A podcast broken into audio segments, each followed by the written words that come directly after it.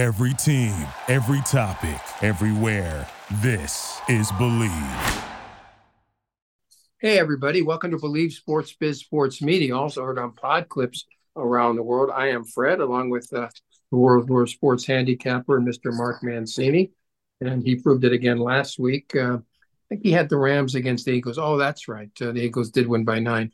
And uh, Art Sorce, of course, uh, from Galaxy Sports. And uh, let's start some uh, college football. We'll start with you, Art. College football.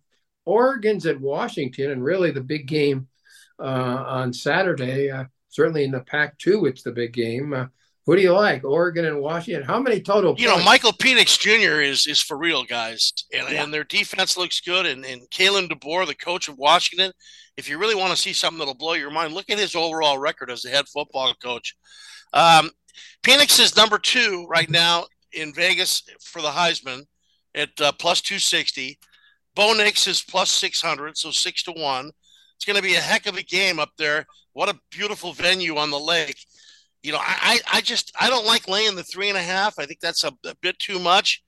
But I think I think Washington will win the game. I would probably play them straight up on the money line and give a couple points up here and there. But I, I think that's going to be a great game.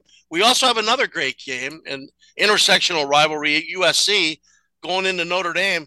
And Notre Dame has a lot to play for because there was a lot of flack. You know, Marcus Freeman with two losses in a row, Sam Hartman throwing three interceptions and USC comes out of this, you know, the schedule where which without playing many good teams, you got to give Arizona credit. They played them real tough last week, but that's going to be a darn good game. But I didn't think you'd see USC, who's been favored by 21 to 40 points in all their games, they're getting three points now. So I mean, it's going to be interesting. That's going to be the game. There are some good games in college football this weekend. I'm looking forward to. Well, not only that, I don't understand how USC keeps dropping in the standings and they're undefeated. Yeah. That's why you need a. That's why you need a system of 12 teams because them top four teams are not going to want to play a Penn State, and Oregon, a Washington, a USC, or an Alabama. It'll be just like the baseball postseason. Yes, Mark, yes, Mark, and, and, you know what? we're close to getting that, right, Fred? I mean, it yeah. should be next year. I heard next year, 2024.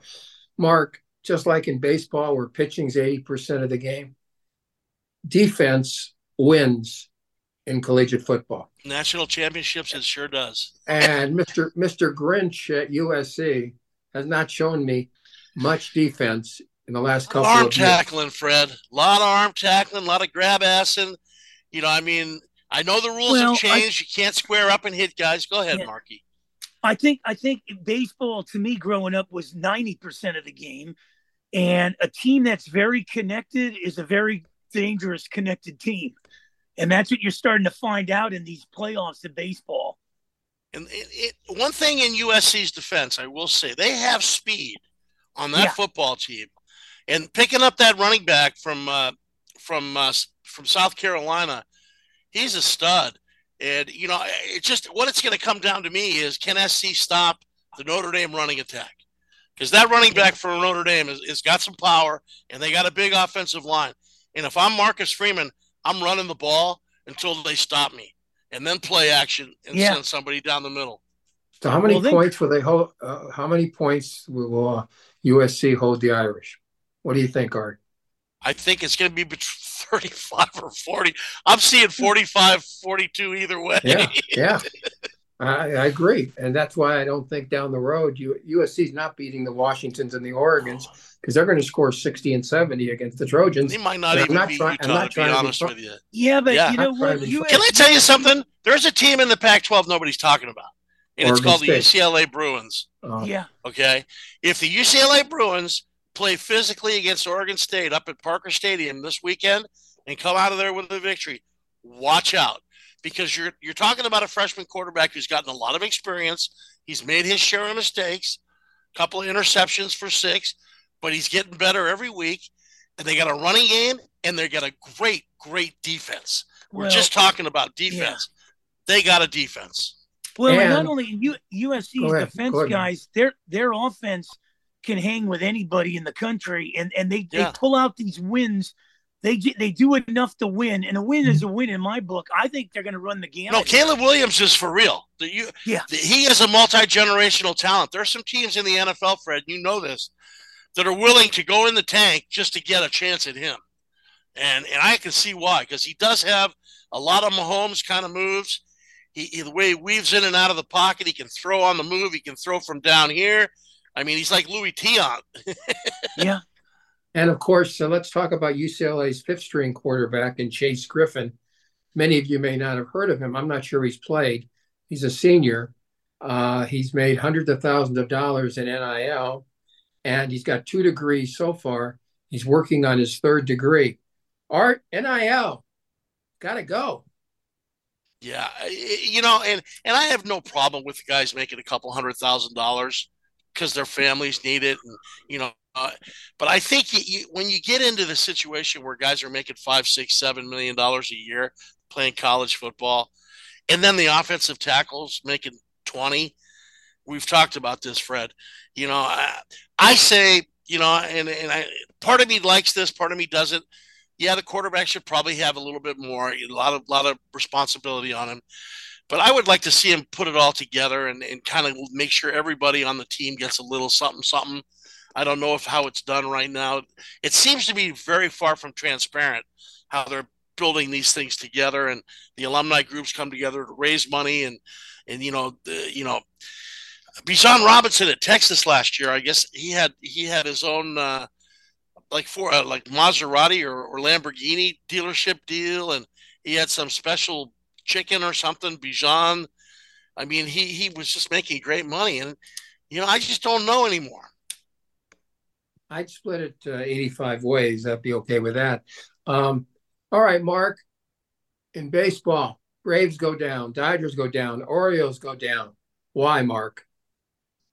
Well, there's a psychological thing here. 900 runs scored during the year for the Dodgers, 100 win seasons, total domination of the last two teams they. How about that week the, off, the, Mark?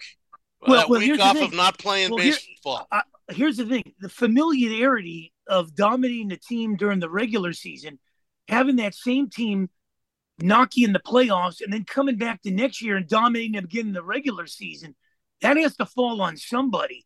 And the D backs and the, the Padres have swept the gamut here.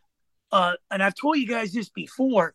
These teams that are playing in August, you got to watch out for them. They're they're they're coming in hot, we saw this in 2019 with the Washington Nationals. We're seeing this with the Diamondbacks. I think being in a pennant race at the end and really having to play all the way through the season. Well, I here's the it, thing. It keeps you fresh. Well, I Artie, think when go ahead. Here, here's the here's the problem here. If you're winning 100 uh, games in a season and you have five days off, I'm getting everybody's rear end at Dodger Stadium and practicing those five days instead of sitting home and with Cabanas. Yeah, you got to bring your AAA pitchers up and, and have you know uh, inter squad games. You got to play. You know, I I think it's like the old days of the NFL when those teams would get that that that two the two teams would get the buys, and then half the time they would come out flat in that divisional playoff well, game. The Astros the Astros got the same memo when they're they're winning. I mean, Baltimore. But they had to fight all the way to the end. They, they were fighting all the way to the end against the Seattle Mariners and the Texas okay, Rangers. So, so, so, so, okay, they want to play the two out of three to make some money in the first round. but what if they, what if they did this? A one game playoff for the for the wild card, just one game, and then you they did you that. Play, remember? And then you then you play the division championship the next game, and you seven play four, and, you play, and you play four out of seven. Right. So you'd make up the money that you blew on getting rid of the two out of three. Well, you know, Fred, Fred we're playing 162 games, and then we're going to micro it all down to five games. And if you lose game one as a home team, all of a sudden you realize, wow, not only do we have to win game two, but well, if we lose game two, we're done.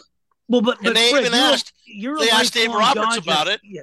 You're a lifelong when they got Dodger swept. He said, "Well, we were if, even in a yeah. four-game series, we'd be down three games to none." But but but here's the deal, Fred. You're a lifelong Dodger fan. How do you explain a team that scored 900 runs, back to back, three three straight years with 100 wins, and their two top hitters go one for 21. How do you Zach, go cold? how about if I Well, say it's it's, it's two good go pitchers? stay- One named Zach Gallen. you go you go stale. You don't play for five days, and you're down nine to one and four to nothing. I'm sorry. And, and you got to say that- Mike You Hazen got no- did a good yeah, job. But you got no. He you went out and no got the reliever from Seattle. Okay, he went out and got another starter when they needed one. I think he's the he's the executive of the year for the moves he made to take that roster, which only two years ago they were as bad as the Rockies. Okay, and all of a sudden we're all talking about Baltimore. Well, look at the transition that Arizona made. If you go down that lineup from stem to stern, there's a lot of numbers in there that'll blow your mind. And this Carol Corbin is for real. He's a pepper Oh. pot. I No, mean, he can play for my baseball team anytime. stole 55 bases. Uh, you know, we're talking about the Dodgers. Braves went 104. Now, my opinion, yes, stale. Also, Max Fried was not 100 percent. Yeah, They lost their they lost their third pitcher, and they had to go to Elder, who's sort of like one of the Dodger rookie pitchers. He just wasn't there. The timing was a was lot of potential. off. Yeah, you're right. The well, here, here's the problem, off. Fred and Artie. If you shoot your wad in July, why is it the Phillies' problem or some of these teams? Why don't we look at inexperience here? The Dodgers had one guy, and that one guy can't even get through a postseason. He's a Hey, different guy. in Can the, I and tell look you something, the Mark? The Phillies have no actually feel like they should have won the World Series last year. So you know. Okay. So this Philly team plays really well in October. Well, they're connected. They are. I mean, Bryce Harper is Mr. October right now. The He- guy just played- lights up the place. The ball he hit in the upper deck at Citizens Park. I've been in that ballpark, and let me tell you something. Uh, other than Schwarber, very few people have reached the upper climbs of that upper Well, not deck. only that that, was a shot. in all my years of watching baseball, Pete Rose played the game like that. Kirk Gibson played Oh, the game yeah. like that, and now you got Bryce Harper playing the game like that. It's contagious. And uh, how do you think the Dodgers feel about Trea Turner and Corey Seager moving forward? Art, what do you think? Yeah, they had awfully good shortstops there for a while, and I believe they won a world Seager's going to be the MVP. Yeah. Exactly, a switch hitting shortstop well, who didn't want to play third base. Well, leave him at shortstop and pay him. The guy's going to be, he's going to go down as a, as a Hall of Fame. Let- Ask Bruce Bochy what he thinks of uh, of Seager. Yeah, that, You know there what? You this go. could go down as the this could go down like the Pedro Martinez for Delino DeShields thing. There you go. And with that, that's uh, the end of uh, this one of uh, BLEAV Sports Biz Sports Media. Also heard on Pod Clips. Mario, thank you very much. Art, thank you. Mark, I'm Fred, and we'll see you soon for more of Pod Clips, BLEAV, and around the corner, folks. We promise you that. Thank you very much. Thank you for listening to BLEAV. You can show support to your host by subscribing to the show and giving us a five star rating on your preferred platform. Check us out at BLEAV.com and search for B L E A V on YouTube.